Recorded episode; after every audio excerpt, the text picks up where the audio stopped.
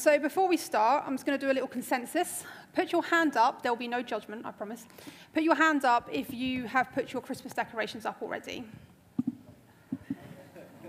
Surprisingly low. I thought that. Okay. Uh, put your hands up if you are waiting for the 1st of December. Okay. And put your hand up if you're a bit like me, you're going to wait until Christmas Eve because you can't be bothered. Anyone else like that? No? Yes, thank you. Got some supporters. Thank you, Tom. Okay, I just wanted to know because I've had this conversation with my housemate and I'm kind of thinking, should I put them up? Should I not? But it's good to know that I'm not the only one who hasn't put them up yet. I went to Prezzo the other day and they had their Christmas tree up in September.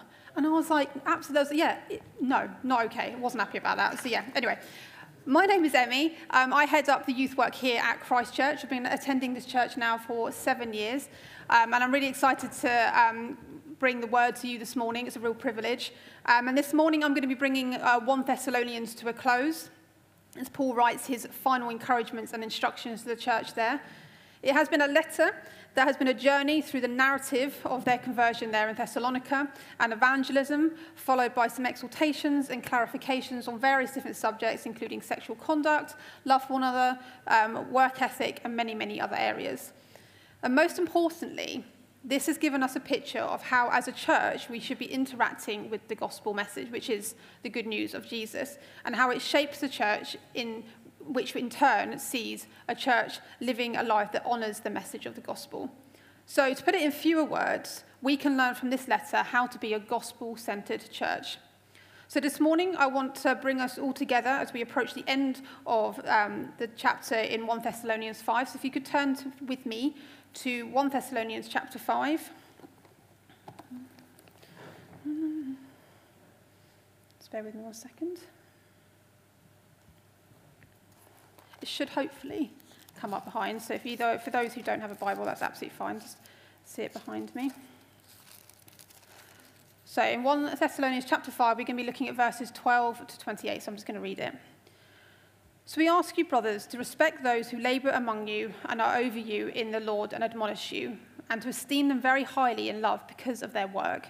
Be at peace among yourselves. And we urge you, brothers, admonish the idle, encourage the faint hearted, help the weak, and be patient with them all. See that no one repays anyone evil for evil, but always seeks to do good to one another and to everyone. Rejoice always, pray without ceasing, give thanks in all circumstances, for this is the will of God in Christ Jesus for you. Do not quench the spirit, do not despise the prophecies, but test everything. Hold fast to what is good, and abstain from every form of evil. Now may the God of peace himself sanctify you completely, and may your whole spirit and soul and body be kept blameless at the coming of our Lord Jesus Christ. He who calls you is faithful, he will surely do it. So, brothers, pray for us. Greet all the brothers with a holy kiss. I put you under oath before the Lord to have this letter read out to all brothers. The grace of our Lord Jesus Christ be with you. Amen. So, there's a lot. I remember when I got given this um, preach to do, I remember thinking, there's a lot in this. And I was a bit concerned because I was like, I feel like every single line in this could have a preach to itself. So I'm going to try and cover as much as I can without the danger of trying to cram it in. Um, and these verses are bursting at the seams with images of how the church should be loving one another and beyond these four walls. And that is what I'm going to be focusing on today. How the hope and the good news of Jesus should be reflected in how we love the church leaders, how we look after one another, and how we should be worshipping together as a church. So, how can we be a gospel centered church that reflects the love of Jesus to all people in all circumstances? And to find the answer, we're actually going to start at the end of this passage. So, if we look at verses 23 to 24. Now, may the God of peace himself sanctify you completely, and may your whole spirit and soul and body be kept blameless at the coming of our Lord Jesus Christ. He who calls you is faithful, he will surely do it. So before I carry on, I'm actually going to try to sort of explain what sanctification means or to be sanctified, um, because actually it's a word that kind of gets used a lot in preachers, but mm, you know it's okay to not know what that means. So I'm going to describe and hopefully explain it in a clear way, because I'm going to be using a lot over the next 20 minutes. So when you come to know Jesus and you receive his spirit, a work begins in you, a transformation that sees us reflecting a Christ-like image in our daily lives. And part of this transformation is sanctification. That is the process of being set apart from our sinful ways, of a living towards becoming holy and living a holy life. This is a process that happens throughout our Christian walk on earth, and that will be finished and completed when Jesus returns. Being made holy, that is, to be sanctified, means bearing actual likeness to God. When you come to know Jesus, this holy living is something that continues on and sets us apart from the worldly ways and that we belong to God. And with this, we can strive to live a life that is good and holy and Christ like. And what's more is sanctification is the work of God in us, not by our own merit or our own strength. It's the work of the Holy Spirit in us. And while sanctification is exclusively of God, that is, the power rests in His holiness, we should be constantly striving to be more and more like Jesus every day. And we see Paul speak of sanctification throughout this letter in the past and present tense.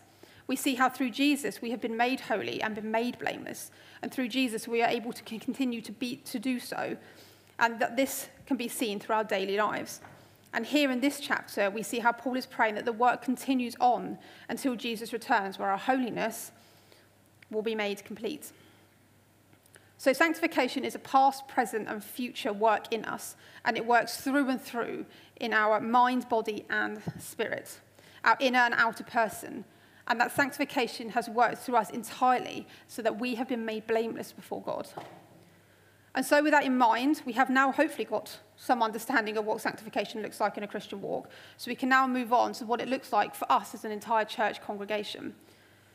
Paul here has given us a beautiful image of what a local church should look like in this passage. And he focuses in these verses at three relationships amongst the church when worshipping God together, with each other, and with our church leaders. All three are transformed when we remember that we are brothers and sisters in the family of God. But all of this is only possible by God's gracious work in us. So we're going to first look at um, verses 16 to 18, where it says, Rejoice always, pray without ceasing, give thanks in all circumstances, for this is the will of God in Christ Jesus for you. So, all three of these commands, when misinterpreted, seem impossible to achieve or seem too ambitious for us to carry out in our day to day routine. But don't fret, while these things should be something that we address in our private lives, times of worship as well, here Paul is speaking as a whole church congregation that we should be actively expressing these things together in our times of worship. Public worship is a vital part of the life of a local church and it's part of its identity. And one of the joys of being part of a church community and a church is that we can celebrate, mourn, lift up praise and thanksgiving, pray, listen, encourage, challenge, support, all together as one body in Christ. Like Tom's brought, you know, that when you come into this building, you are part of a family, you are accepted fully, and even more so by your Heavenly Father. So the first command is to rejoice always. Is that saying that you need to be happy all the time? No, because happiness and joy can't be turned on and off like a tap. But what it is saying here is that we should rejoice in the Lord always. So Paul isn't ordering us to be happy, but it's actually just an invitation to worship, a joy filled worship. We should be striving for celebration to be at the core of all of our times of worship for what God has done and has given through Christ, delighting in the Lord and all that he will continue to do through our lives. When writing this a letter to the Thessalonians, it would have been fair to say from the outward appearance they didn't really have much to rejoice about. They were heavily persecuted, and each day would have been a struggle. But Paul and these early Christians knew that they were in Christ, and they knew the truth of his words, that they had a joy that could not be taken away. This sense of holy joy permeates and is woven into their lives, and it should be the same for us. Rejoicing always seems a bit countercultural um, in today's landscape where every negative feeling needs to be examined and probed. But this isn't saying that we should bury our feelings, but choose to express joy before God, both in private and together as a church. So, praying without ceasing, this is the one that I would say I struggle with the most. Because these words, both as an individual and I'm sure maybe for some of you as a church congregation, can bring about a vague fear that we are failing from the start, an impossible ideal, but none of these feelings captures the essence of what these words are actually trying to say. It isn't a command that's meant to guilt trip you, but actually a call to become what you were made to be. It's a command to live up to your privileges in Jesus and an invitation to enjoy God all day long. Praying unceasingly doesn't mean that you need to be on your knees every single hour of the day, because Paul writes in this very same letter about other things that he encourages us to do, which is working hard and building one another up. But prayer, however, should be present and apparent throughout our entire lives. Prayer should over time be brought into all moments, dependent on God for all things. It should turn every burden into help me. It should turn every celebration into thank you.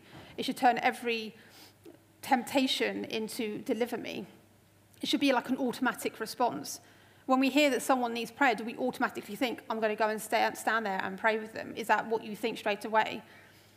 Because we have a privilege of knowing a God who we can speak to because he spoke first. Remember, when we pray, who we are coming before. And praying for each other as a church is a blessing. Coming together to lift each other up in prayer. Every Christian, no matter where they are in their walk of faith, has the Spirit of God in them. Every Christian is invited to seek, knock, and ask at the Father's door. And as praise is an essential part of worship, so is prayer. So we should be praying for all our church members, far and near. And finally, with this section, give thanks in all circumstances. So, how can we be giving thanks as a church when everything around us sometimes just seems really difficult and really discouraging and really um, we just struggle? How can we have a life that's filled with thankfulness when everything just seems a bit disappointing or not how we planned it in our heads? Because we have been shown by Jesus himself how to give thanks. Despite knowing what was around the corner for him um, the days before his death, he sat with his disciples and said these words he said, took bread and had given thanks. He broke it and had gave it to them, saying, This is my body, which is given to you. Do this in remembrance of me. Jesus had given the, us the grace and the gift of himself. He died on the cross and bore the wrath of God instead of us. He took the sin of the world on himself, and yet he still gave thanks to his heavenly Father. And we can ask, why would he be thankful in that situation? He knew what was coming. How could he possibly be thankful at that moment of time? And that's because he knew of the future hope and glory and grace that was going to be coming because of that cross. That is what he gave him joy. And we can be fueled by that same future hope, and our eyes can be fixed on that same future joy. It is written in Hebrews 12 Jesus, the founder and perfecter of our faith, for the joy that was set before him, endured the cross, despising the shame, and is seated at the right hand of the throne of God. When Christians come together and are thankful through all circumstances, the kingdom of God is most clearly seen. Thankfulness is a sign of faith, evidence that we really do see his grace and feel its effects. And thankfulness should always characterize the people of God. Side by side with praise and prayer, thankfulness should be interwoven and unceasing. We should be thankful for material things as well as, especially, for God's priceless love in redeeming this world through Jesus. And as a church, we will be seeking this through all avenues, including communion and baptism. I mean, what an amazing way to publicly declare and thank our Lord for what he has done in our lives through getting baptized. And why are we told to do these things as a church? Because it is God's will for us in Christ. We must be in Christ Jesus. Without being in union with him through his, his indwelling Holy Spirit, we could never come close to be able to obey all these commands we are placed into union with Christ. And these three particular commands are in parallel to one another, showing the constancy of Christian life. So now that we've looked at communal worship, we're now going to move on to how should we respond to one another. So we're going to zoom in onto verses 14 to 15, where it says, And we urge you, brothers, Admonish the idle, encourage the faint hearted, help the weak, be patient with them all. See that no one repays evil for evil, but always seek to do good to one another and to everyone.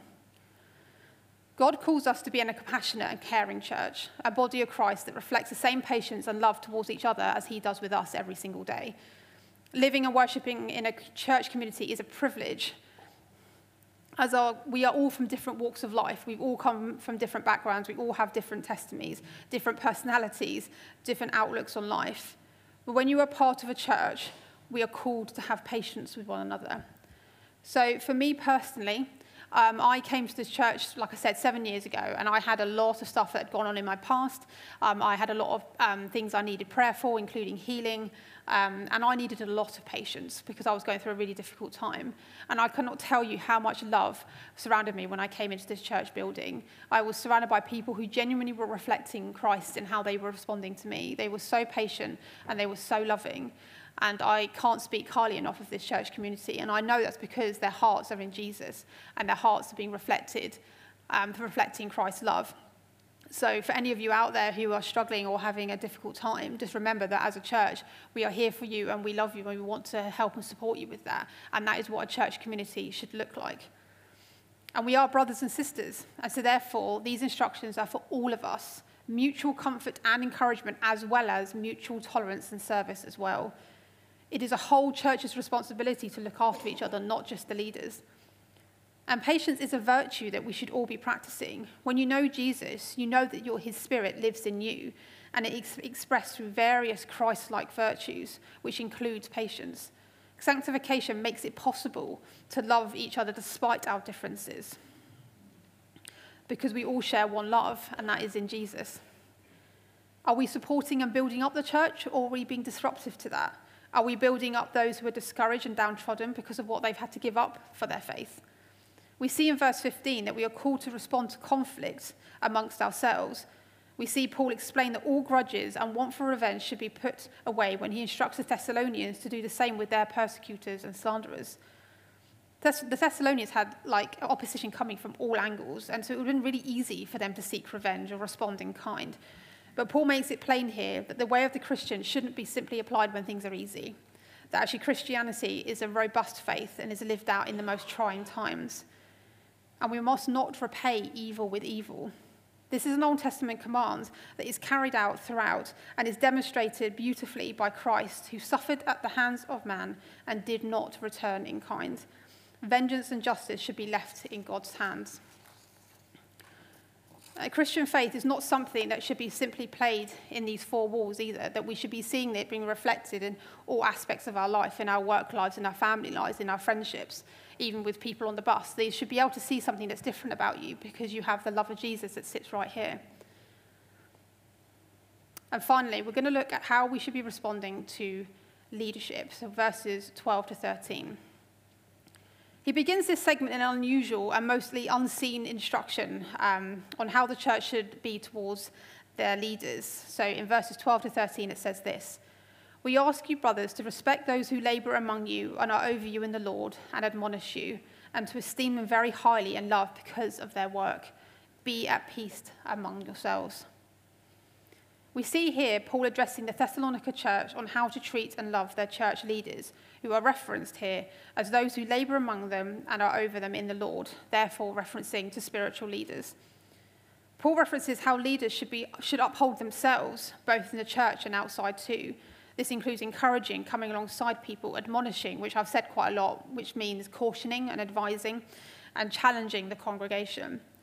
And all leaders are ordained and placed in this role by God Himself and are seen to be doing God's work. Paul explains that they are servants of Christ, which he says in 1 Corinthians chapter 4, and that in their leadership role, they direct the affairs of the church first and foremost through the authority of God and His word. We as a church are encouraged to pay careful attention to spiritual direction, no matter how challenging it might seem. Our leaders are to be identified by their actions, not their titles. As a church, having leaders that are upheld and respected because of their actions and works and Christ like love for us means that we can expect a flourishing and growing church. And appreciation and affection will help lead a church to be at peace with each other Paul is encouraging a balance here with the Thessalonians that church leaders and congregation should work with one another, allowing pastoral oversight and allowing ministries to multiply. We aren't here to flatter and fawn over our leaders, but rather acknowledge them for their works and their efforts. A happy, gospel centered church should see leaders and church communities working alongside each other in thoroughness and in humility. Then we will see that we will live in peace with one another. And leadership helps us to encourage and discern the growth of spiritual gifts among the church. Should be, we should be expectant of the Spirit's movement within a public wor- uh, worship setting as well as ready to move when He compels us through, as you saw this morning, through words, through pictures, through prophecies, speaking in tongues. This is why it's so great to have hosts and leaders on a Sunday morning because they are here to help us guide that and here to help us and to come alongside us and encourage us in those moments. Submission in Christ is something that we're all called to when we come, when we come to follow him, which also submitting to God given authority. It says in Hebrews chapter 13, verse 17, Obey your leaders and submit to them, for they are keeping watch over your souls as those who will have to give account. Let them do this with joy and not with groaning, for that will be no advantage to you. Submission here isn't painting a picture of being downtrodden or walked over or ignored or belittled, but actually they are caring for us, and with this will come harmony and joy. And it is because we know that the leaders are appointed under God, and because they, all they do is for Him and with Him, that they can exercise effective leadership um, alongside support and obedience from the church community. That way, our leaders can do their best for God's kingdom. So we've come to the end of this chapter. So we're going to read through the verses again and just really resonate with the words that he spoke. So if we turn to 1 Thessalonians chapter 5. We ask you, brothers, to respect those who labor among you and are over you in the Lord and admonish you, and to esteem them highly in love because of their work. Be at peace among yourselves. And we urge you, brothers, admonish the idle, encourage the faint hearted, help the weak, but be patient with them all. See that no one repays evil for evil, but always seeks to do good to one another and to everyone. Rejoice always, pray without unceasing, give thanks in all circumstances, for this is the will of God in Christ Jesus for you. Do not quench the spirit, do not despise prophecies, but test everything, hold fast to what is good, abstain from evil of any form. Now may the God of peace himself sanctify you completely, and may your whole spirit and soul and body be kept blameless at the coming of our Lord Jesus Christ. He who calls you is faithful, he will surely do it. Brothers, pray for us. Greet us all brothers with a holy kiss. I put you under oath before the Lord to make sure this letter is re- re- read out to all the brothers. The grace of the Lord Jesus Christ be with you. Amen. Paul has listed off a lot of commands of and encouragements in these verses. But this is why he says these words. He says in verse 23, he talks about how we have been sanctified through him, and that is his will through Christ Jesus for us. Paul reminds us that the source of the power to be able to do all these things that we have been listed here to do is not because of our own strength, it's because of the sanctification that has been done in us through the Spirit. And with our whole mind, our whole body, our whole spirit, we, we are now seen as blameless before Jesus. And until Jesus returns, when our holiness will be complete. Through the work of God, does in us means that we're able to live a life that is full to the brim of joy, of prayer, of thankfulness, and a peace beyond our own imagination. If I could invite the band up. So I implore you, this is my final call. I implore you, for anyone out there who either has never met Jesus or never heard of Jesus or hasn't come to a church before, or for any of you out there who are asking the questions of what or why or who, I just implore you to take this moment to really resonate these words in your heart. As someone who's been a Christian for a long, long time, I can honestly vouch for the good and amazing work that God has done in my life the transformation that's happened in my life in the last seven years in particular, I wouldn't recognize, recognize myself seven years ago. And that's not because of anything I did, it's because I can see that Jesus has done so much work in my life. I wouldn't be standing here if I hadn't come to Christchurch and I hadn't been encouraged by this church community. So I really want to encourage you out there, if anyone are feeling the same, that actually when you come to church, it's not just four walls with nice tea and biscuits. You know, it's surrounded by people who love Jesus and I want to love you in the same way that he loves us. So I just really compel you to seek in your heart and ask, who is Jesus? And come and speak to us after the service because we would love to tell you about who he is. And to be a gospel centered church, we must seek the transforming power of sanctification from the Holy Spirit, shown perfectly in Jesus and what he has done for us, that will lead us to reflect him more and more in what we can do as a congregation. So let's strive to have Jesus at the center of all here at Christchurch and let's see him woven in to our fellowship and our worship and our outreach. Thank you.